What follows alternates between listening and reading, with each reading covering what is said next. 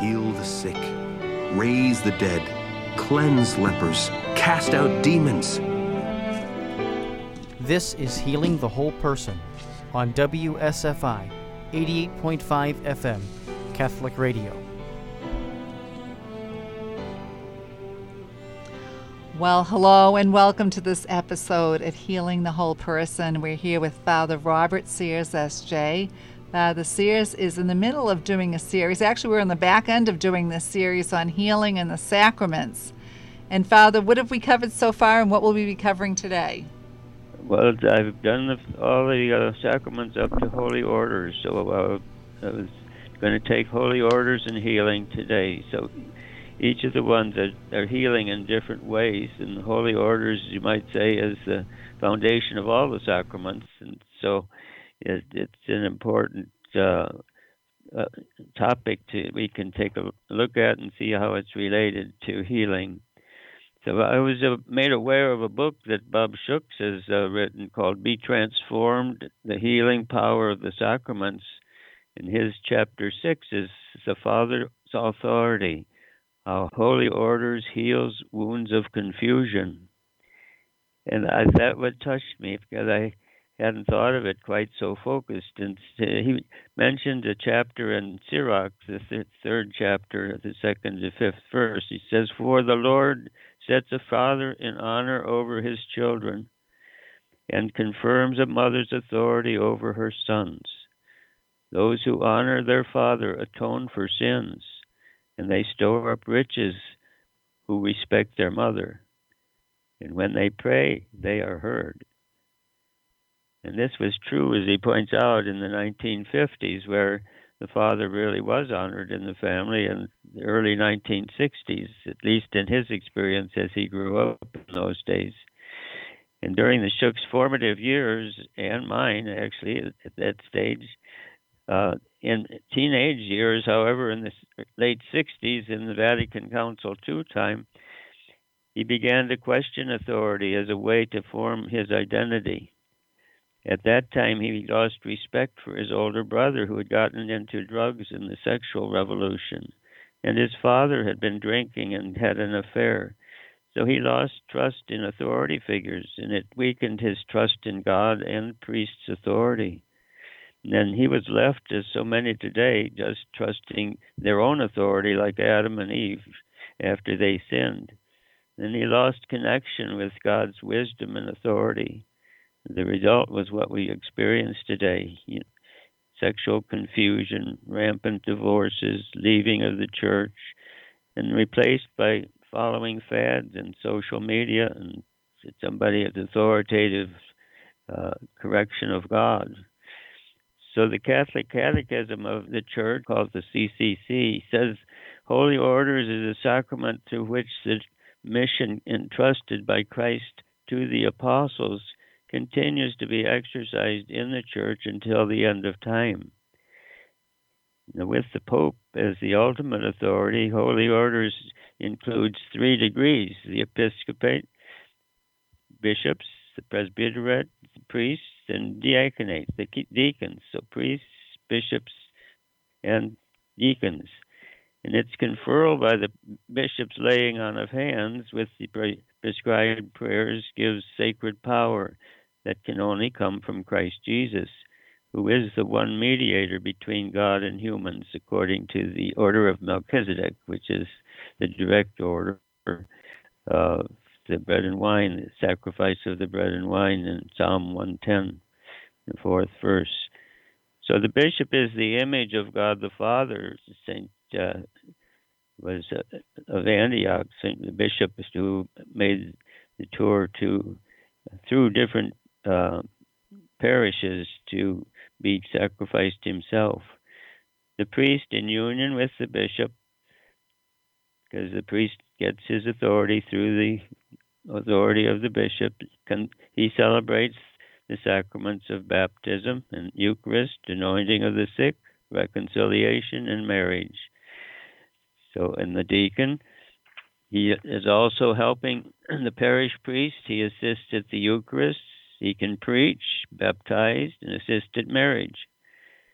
And in case of necessity, any member of the church and even an unbaptized person can baptize if they use the Trinitarian baptismal formula intended by the church and does what the church uh, does when the church baptizes. So there's a different order, and this order is, in a sense, the authority given to each one to do those particular sacraments, which all have healing in different ways. And Jesus gave this authorization to the Catholic Church when he said to Peter, You are Peter, and upon this rock I will build my church, and the gates of the netherworld will not prevail against it. I will give you the keys of the kingdom of heaven. Whatever you bind on earth shall be bound in heaven, and whatever you loose on earth shall be loosed in heaven. So all the sacraments are conferred in the name of Jesus, who has given that authority to authorized persons in the church. And when the priest offers Mass, it is Jesus who's consecrating the body and blood in his words and through the priest's words. So the priest says, This is my body, but he's saying that in the person of Jesus. And it becomes Jesus' body because he's authorizing the priest through the bishop, through the pope, to do that. And so that's similar in other the anointing of the sick, reconciliation, all of the sacraments are confirmed by ultimately by Jesus, but through the ministry of these authorized persons in the church. And the one exception is matrimony, of course, because the persons who are getting married actually confer it by their consent. And the priest or bishop who happens to be uh, the witness at that particular marriage service is representing the church as an official witness. And it has to be written down so that everybody knows that there was a valid Catholic marriage taking place. So these are this is kind of the structure of the order, and the order itself is it presupposes the order in the family, which sort of the father has that order. So holy orders structures the ministry of the church, but all the members are important in that all the members of the church are called to holiness. That was uh, written in the document on the church in the Vatican II. And so everybody is called to holiness, and, and everybody, in some ways, shares the authority to be part of the priest, uh, the you know the bishop, the priest, and the deacon, because they all are assisting in the growth of the church. So that's what we want to be reflecting on a little bit today, and as uh, Bishop Barron had wrote in this week's Monday's homily, every baptized person is conformed into Christ, priest, prophet, and king. And whenever you assist at Mass, you are exercising your priestly office, participating in the worship of God. Whenever you direct your kids to discover their mission in the church or provide guidance for someone in spiritual life, you are exercising your kingly authority your teaching office.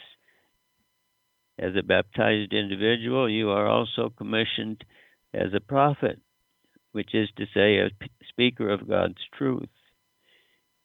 And the prophetic word is not your own. It is not the result of your own meditations or spiritual life, as valuable as that might be. A prophetic word is the word that God's given you for the people in whatever way He's given it to you to communicate. So that's, I think, kind of the structural foundation, and the point of it is that it heals, as he, he mentioned in the uh, chapter on ordination. It heals confusion, the sin of confusion, you might say, because as he was saying in the chapter on matrimony, when when the bonds of love are secure, children and adults alike experience a pervasive sense of peace and joy, which allows them to thrive and to develop to their fullest potential. Having this identity rooted and grounded in God's faithful love, these secure love bonds enable members of the family to experience peace, freedom, and a nourishing intimacy. So that is the spin-over of uh, healthy orders into the family because the family is has those positions also, as I mentioned, that Sirach was showing that the authority of the father and the authority of the mother are what give peace to the family and its unity and confer it on the children so the children feel at peace. But what happened has, has happened in the, the world is that authority in general, starting with the family uh, and going to the church itself, has been questioned because of the sins of the whole church and begun to disestablish, you might say, that sense of groundedness in the children. And so they seek uh, unity some other places and they're filled with confusion. And that leads them to what we have today, where individuals are their own authorities. And so they, they go and do the things they feel uh, they're called to do, but they're called by their own uh, insights, but not by their listening to the Lord or whatever. So that's, I think, what what happens when we don't live the authority that we actually have been given by Jesus in the church to ground all of us, because all of those sacraments and all of the the, the marks of authority and holy orders are from God because he knows that that it's very important for us to know that what we are doing is what God wanted us to do in the first place. So, in the just recently, for example, we've been speaking of the divine will, and that God is calling us now to really be guided by the divine will, and ultimately to give our lives to God, to live out of His divine will which is a whole new uh, perspective and order that Jesus is beginning to confer on the church. And that is, uh, uh, you might say, the healing of finding out what your particular gift and call is in life. It's, so it, does that uh, kind of ring true to you, Angela, that, that uh, our gift and call is something that has to grow slowly, but also in a community that supports us and gives it that love that we would need. It's so beautiful, Father. I'm just thinking as a listener, how do you find out what your what your gifts are? Some of us don't even know what they are, and and is it possible they change over time? The, well, the, I think you grow into it. I don't. I know. I. Uh, did you always early, know yours? Did, did you know yours, Father? Did you always know your gifts? I, I didn't know it in the beginning, but uh, little by little, for example, uh, when I was at Loyola University uh, Academy, the Loyola Academy when was on the uh, the place where the university is now, uh, I was part of the sodality, and during that time, I I developed a really love of the Eucharist. So I used to go to the Eucharist every day, and that that little by little, and then the uh, priest who was in charge of our particular class in the uh, sodality gave us a retreat in ordinary life. So it took seven months for a 30-day retreat, you might say, Ignatian. and in the course of doing that and discerning, uh, I did discern that I was called to religious life, and then I was thinking of the Trappist, but I said, well, that'd be too easy because I'm an introvert. and so I so I felt I should be going joining the Jesuits, which was of course founded by Saint Ignatius and Jesus, and uh, so that's where I was. But even that, I was seemed to be called to integrating psychotherapy and theology, and then as I was looking at my whole life, it was preparing me for doing that. because I had to go through the stages that needed healing that I need to get be aware of to help other people get healed. And so God, I think, has has helped each of us to do that. But it was in a family that that helped me with the, the spiritual life. It wasn't in say some of these families are broken and they lose trust in their parents, and so that part of the the uh, system of developing is wounded in our present day because of the situation that we're in. It was it was one of these things that I mentioned in in my uh, writing up of what would be good to speak about today is there's a gentleman's rules for raising kids with morals. Uh-huh. yeah, check this if it sounds all right to you. To the mother belongs the privilege of planting in the hearts of her children. This is from the 1880s, so it's way before our present crisis. And In the hearts of their children, those seeds of love which nurtured and fostered will bear fruit in earnest and useful lives. It is she who must fit them to meet the duties and emergencies of life.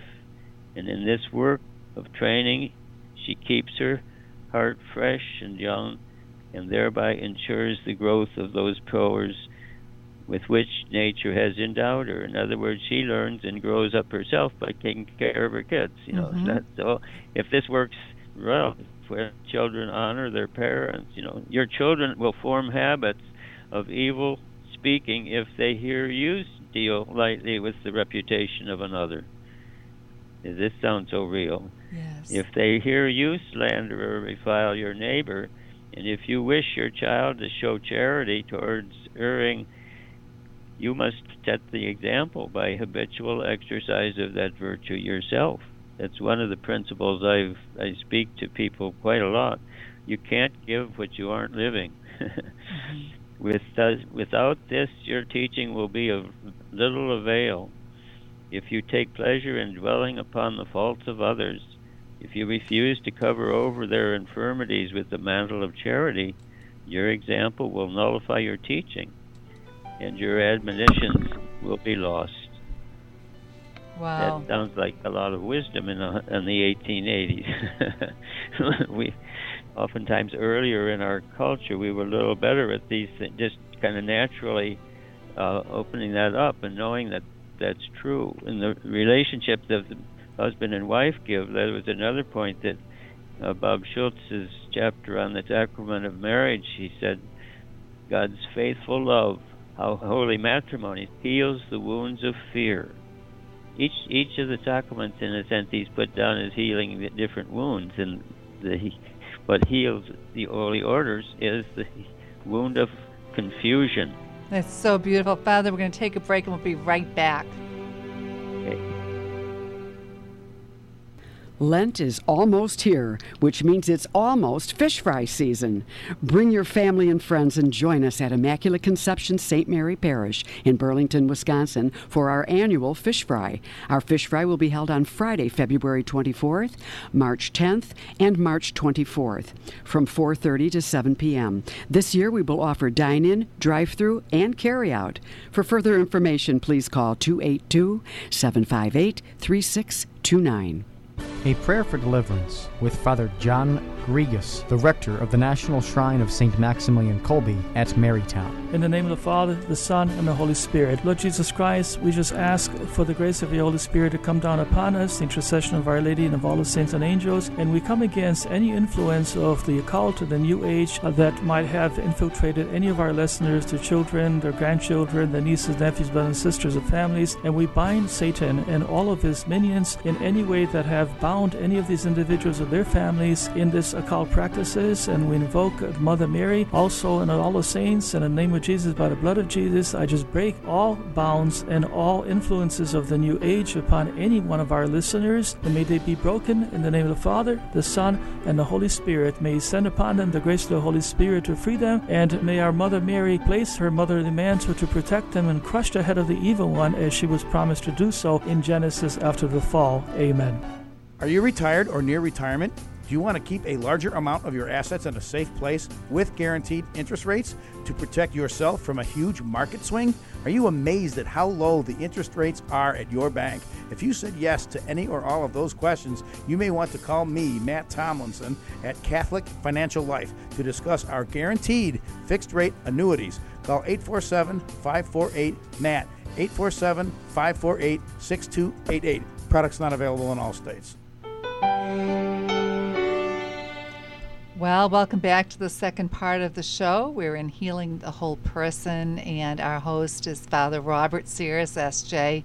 Today, we're continuing on in a series of shows that are on healing in the sacraments. And Father Sears is focusing right now on holy orders. But um, Father, you made us a comment that was so interesting. Did you say that all of the sacraments have the healing aspect to them? That's what. Uh, his, uh, let me just read you the, the uh, chapter headings if you want. Yes, right. please. Because it's very interesting. I I never thought of that, but it, it's it's integrating all of the sacraments with the different aspects of healing. For example, he says the Father's beloved, how baptism heals wounds of rejection. Isn't that interesting? How does it heal the wounds of rejection? because we're baptized into the having the heavenly father be our father Oh, so we're accepted into the new family. the, the new family and so that's an unconditional love god Wow. is the reason we were called in the first place so what what the adam and eve sin did was break that bond and so now we're doubtful about our parents because they're doubtful about each other Mm-hmm. In other words, they brought fear into their family when they brought uh, sin, because then they don't know what love is anymore, and so they started blaming each other for the sin that they had. Isn't that interesting? That's what gives us fear, and it gives the child fear because now they're un- they aren't loved by both parents, and until they're loved by both parents, they won't feel secure and loved Oh, and the family does have that sense of love, then they grow up with security and joy and freedom, and so they can develop their gifts because their parents did. right. Isn't that interesting? It is. Are you, are you saying that fear is the consequence of sin? Yes, it certainly is. And uh, that's why when you have love, perfect love casts out fear, as 1 John says. If you know you're loved perfectly, why would be you afraid? You're loved by God, and He knows about the future, and nothing can happen that He doesn't allow to happen. So you are perfectly safe. And then everything that God has given you is what, in a sense, is is what you're called to develop, and you're finding out what your gift is in a context of safety. Just two sacraments, but if I just read some of the others, you Yes, might see the point too. The, the other, here, the uh, abiding presence, how Holy Communion heals wounds of abandonment. See, Jesus is always available in the Eucharist, always loving us, and He has an abiding presence with us.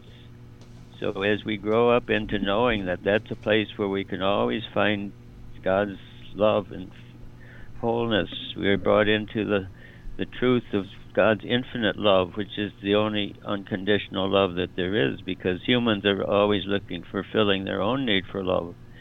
So it isn't full love, and so if people are marrying only in the human understanding, they're all going to be looking for that in the other person, and they'll both get disillusioned because they aren't the solution to what they're looking for. They're looking for unconditional love, which is God.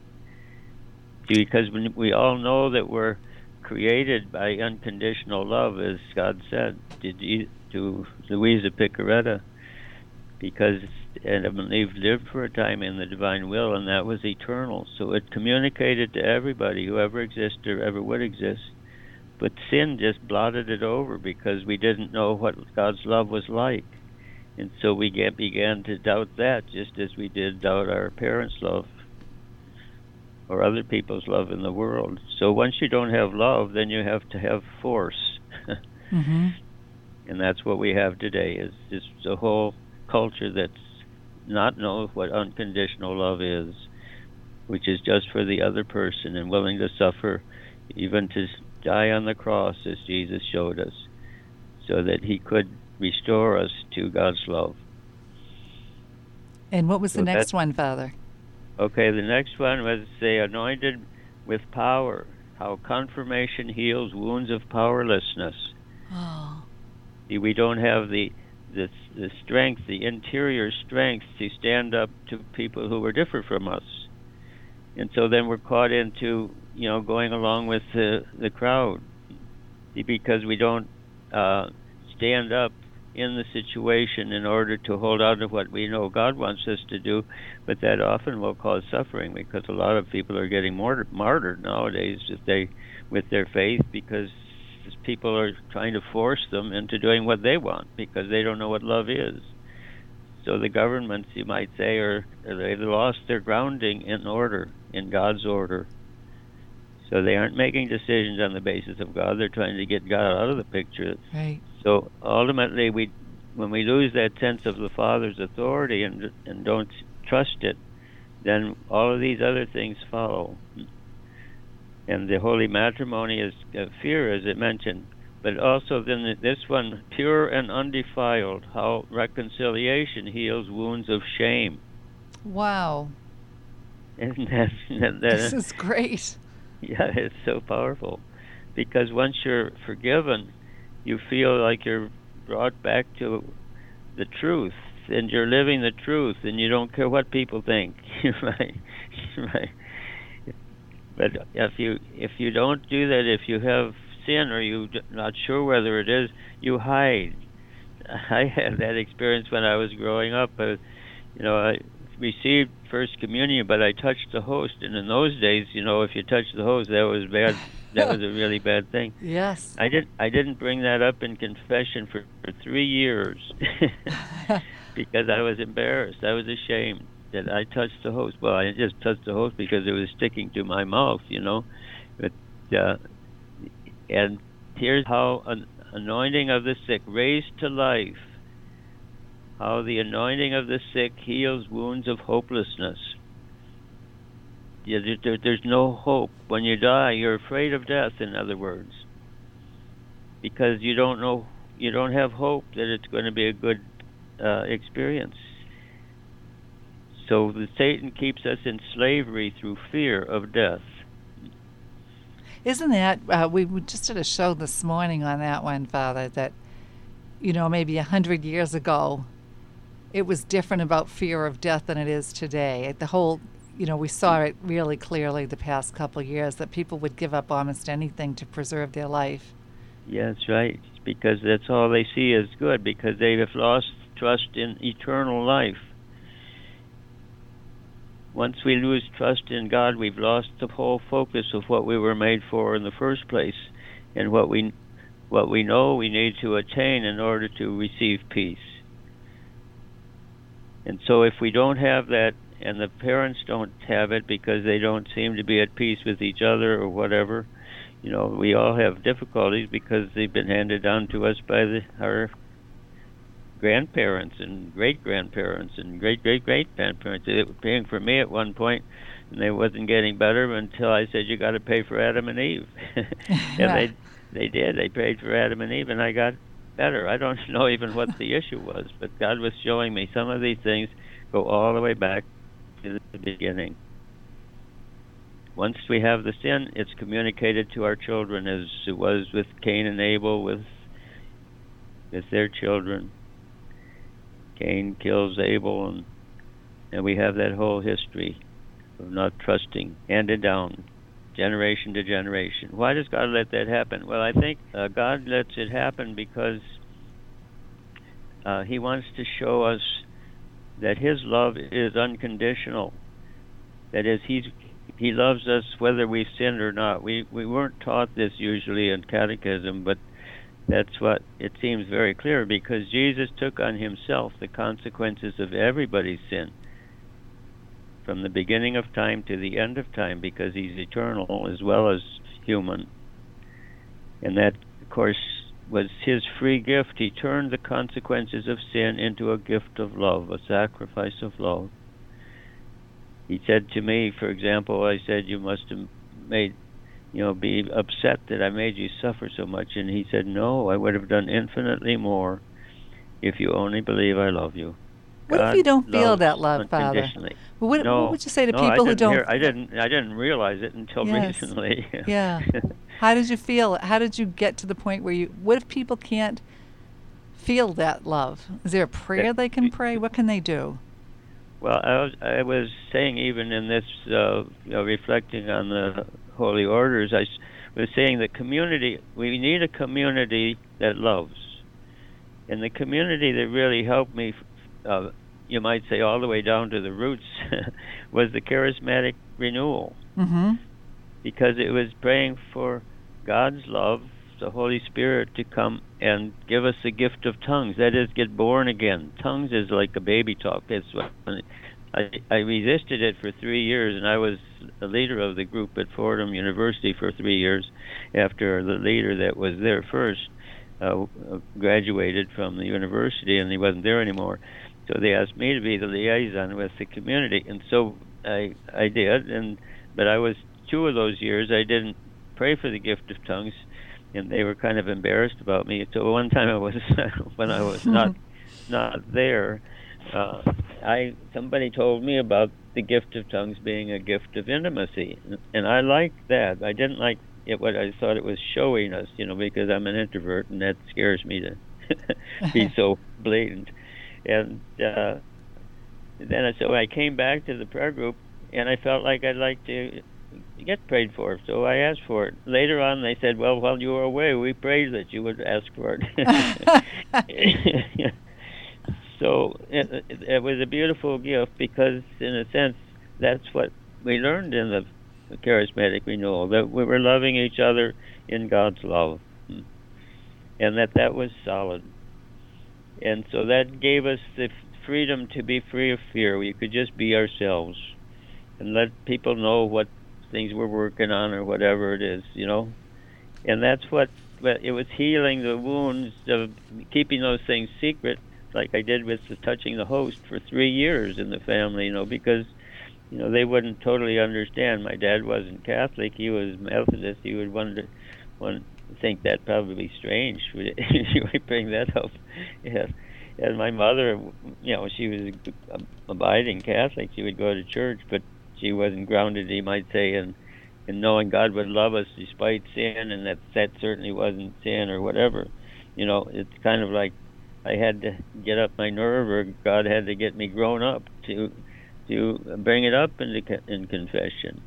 And so, and, you know, we, we postpone a lot of these things. They sound kind of silly in some ways, but it it's the way we are. We need to be loved unconditionally, so we can share everything and know that it'll be honored and not made fun of or whatever is sometimes happens in families or whatever you know so those those wounds that's where fear comes in is the family which is to give you that sense of security and, and love grounded in god's love because they love each other with god's love and you're learning it then you the kids are won't be ashamed to bring things up in the family they just would bring it up you know they wouldn't think it was something for shameful mm-hmm.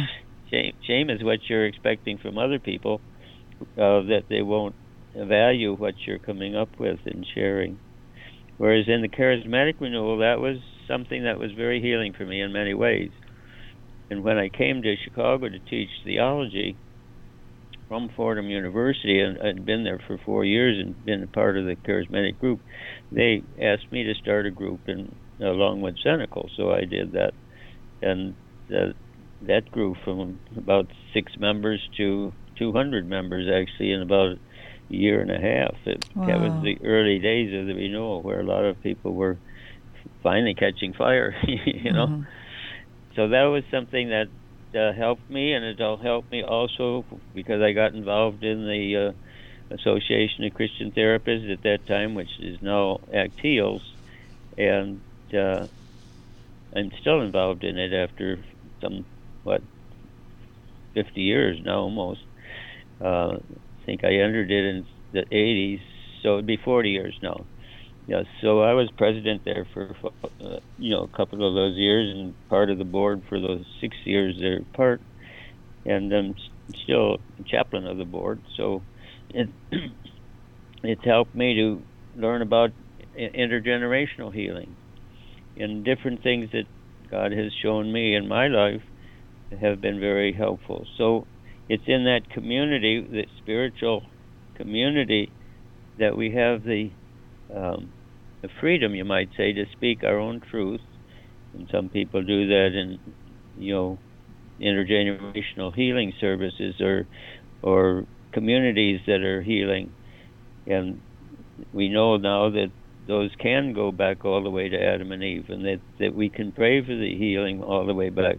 So a lot of things have happened because of that. So the charismatic renewal has been a, a very big gift, and the people involved with it. I'm still involved with in healing groups, you know, that are supported in that in that way, and healing groups in the, the Jesuits also. So, so those have been very helpful for me to kind of develop an understanding of what God's calling me for, which is what I was thinking in the beginning, and that made my dissertation on it, is the integration of theology with healing. We had all these psychologies of religion, but no theologies of healing. And the ultimate healing is unconditional love. We're made for love. And when we have that, and when the parents have that with each other, then the child feels safe. Mm. You know, it seems, Father, the world is so blown up right now as far as, you know, you mentioned chaos, that Holy Orders was the antidote to exactly. chaos. Now, now they're, they're looking for all sorts of sources for their security. And it's usually what is their what are the media telling them? Right. So why do they go into these unlimited sexual identity type of things? Well, that's what that's the end thing now. They want to disassociate people from organized religion or from you know the Ten Commandments or anything like that because they are questioning God's authority and adding their authority, hmm, which is nothing. It's just their blown up sense of importance or whatever because they can't assure you you're going to live till tomorrow. You're not safe with any of those things. So people lose their roots in eternal life as their ultimate goal. So they have no un- totally sure destiny that they believe in because they don't believe in God who is eternal. And so the beginning of the transformation needs to be, of course, a, a new understanding that unless God exists, nothing exists. And we have enough evidence for that already, but people just don't want to see it.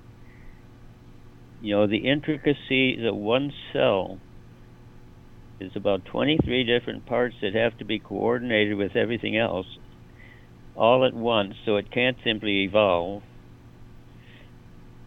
How did it happen? How did the the instance of animal life happen out of uh, non-living things? How did that happen? How did a cell develop? Scientists don't know. They don't know how it started. And yet they think that it's going to happen now if we have enough uh, time to do it.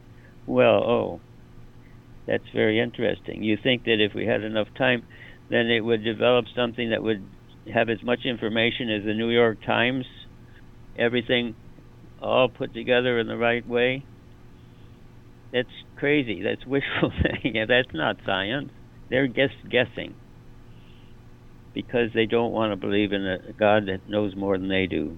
Is that what's at the heart of it, Father? Because it, it doesn't make sense to me why there is such an abject rejection of the existence well, of God. We've gone into well, you have to believe in something, and they believe in science now. Well, what are you going to find out in science? how it goes, how it works. Well, tell me how it started. They've been working on that question for, for eons and found nothing. Or just there's a book that's a uh, very powerful book actually. Is it's a big one and it's not that expensive though. I'll give it just a second. By Daniel O'Connor. It's called The Crown of Sanctity on the revelations of Jesus to Luisa Piccarreta. And he starts with Does God exist? and he has about 30 pages with that, just bringing up how ludicrous it is to say that you're going to find out how it all started when they've been working on that for years and have gotten no closer to just saying, well, it just happened. Well, that sounds very scientific. mm. At least that's true. It did happen. So, what happens? Well, these uh, very complex cells, which then go into making living things, just kind of fell together. Can you do it again? Can you replicate it to show that that's how it happened? No. Uh, well, then it's not scientific. You're just guessing. Is that correct? I guess they don't say anything, but that's really what it comes down to. And so they basically think, saying that a non that this inorganic matter turned into living matter uh, just on itself, and it wasn't guided by an intelligent founder who doesn't have to be explained when he exists because he must have existed forever because you'd have the problem over and over again if he didn't exist forever. Oh, okay. Well, he points that out, and it, it is very well done. It's a very large book, so don't uh, think this is going to be easy reading. It's it's not. It's easy reading, but it is long. So into what God is revealing through Luisa Piccarreta, namely that Jesus wants to give us His will, which is divine, to actually do on earth what the Father chooses in heaven. He wants to show us that it's true. If we give it to Him, He will take care of it. If you need some sign that there is this power, then live the divine will. He will take care of it. If you're really curious and you're really trying to find out the truth, then ask Him something and He will take care of it. So it's like that God is willing to work with us. He knows it's beyond what we can do just as humans, but it's the truth and it's given to us in the Bible. So if you're going to re- read the Bible, you'd have to say, well, the whole Bible is just by accident. It just happened. Just somebody happened on it. You know, well, okay, if you believe that, you're really grounded nowhere. Because it didn't just happen. It was written. We have the text. People were inspired. God gave his direction so that's the ultimate foundation. If we don't have a revelation from God, which is Jesus Christ, is his claim to be divine, which is given in Scripture, and he gave the marks of it, and he wouldn't have been able to, you know, die on the cross for all of us. It would have been totally we beyond any human be able to do that and be forgiving us at the whole time. Not bringing any judgment against us, but bringing forgiveness. He said, Father, forgive them. They don't know what they're doing. And Jesus accepted it because this was what was needed in order for us to turn the consequences of sin, which is suffering, illness, and death, into the gift of salvation, turning it into a gift of life. So he took the consequences of our sin, and that's when we when we pray for other people, we know by healing, when we accept them as they are, then they change. Because that's what love does. Perfect love honors us even if our sin, because they understand where the sin came from.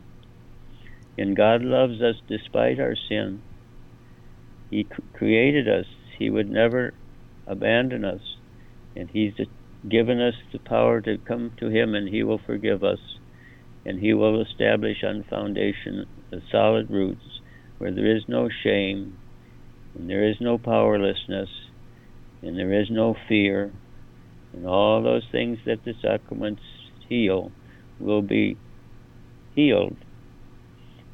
And we will be restored into what God had for us before Adam and Eve sinned. Wow.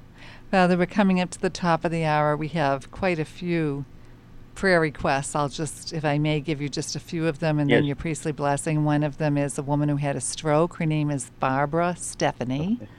Uh huh. Um, Okay. Two gentlemen, actually, three people have lost their jobs all of a sudden. Hmm. Um, unexpectedly, one is the father of many, many children, so they're praying that God will take them to another place. Another girl is suffering with this skin disease around her eyes, which is painful for her, and she's concerned. And um, someone just came in here in the office and filled in quite a few prayer intentions. So I'm wondering if, Father, with all of that, and then my husband's having some problems with sciatica. If you could remember him also Mhm. in this prayer, I'd appreciate it. Okay, so Lord, you, you heard all those prayers, Lord, and we just bring them to you. You said if we give them to you, you would take care of them. And so we do that, Lord. We take you at your word because you just need our permission. You want it more than we do. When the prodigal son came back, his father rejoiced. He didn't even talk about the inheritance that was lost. He gave him a party. God's love is unconditional. He wants us healed. Bring your needs for healing, loss of jobs, all of those. Give them just to Jesus right now. Say, Jesus, I give you this, and I ask you to deal with it. And Father said, if you do that, you would take care of it. You said it yourself, so it wasn't just him inventing it. So we do give it to you, Jesus, and we ask you to take care of it. And if he really does take care of it, why don't you get in touch with the radio station and let them know that That's your prayer was answered, Yeah. so that other people will be encouraged to bring it to Jesus. So loss of jobs, Jesus put no limit on what we could bring to him. So just give it to Jesus and let it go. Don't try to intervene. Don't get anxious about it. Just let it go. This is the prayer of the novena prayer, and I think if you get in touch with the radio station, they'll send you a copy of it. So I think they have it. If they don't, I'll send it to them. Thank you, Father. and, and so, if sinfulness or whatever, if that's you feel you've fallen into that, then give it to Jesus. He has given us the power to forgive if uh, people will ask, and so priests have that power. So go to a priest and ask him to forgive you, and there'll be no hesitation to do that, I'm sure, because Jesus wants you forgiven more than you want to be forgiven. so, so all of those I give to you, Jesus, that you would take care of them. In the name of the Father, and of the Son, and of the Holy Spirit. Amen. And I thank you, Jesus, that you've adopted us into your holy family, and Mary is our mother. St. Joseph is our foster father, but Heavenly Father is the one who created us before he put us in the womb. Jeremiah 1 5. Before I placed you in the womb, I knew you, and I appointed you to be prophet to the nations. Each one of us has been placed in the womb by our Heavenly Father. Before he placed us in the womb, he created us and knew us, and appointed us for certain works that we might walk in them. Ephesians 2nd chapter, 10th verse. So, Lord Jesus, you wanted us and you established us before the foundation of the world in the beloved Jesus to be holy and blameless. That is, restored to what we would have been if Adam and Eve hadn't sinned, and you've now made it possible.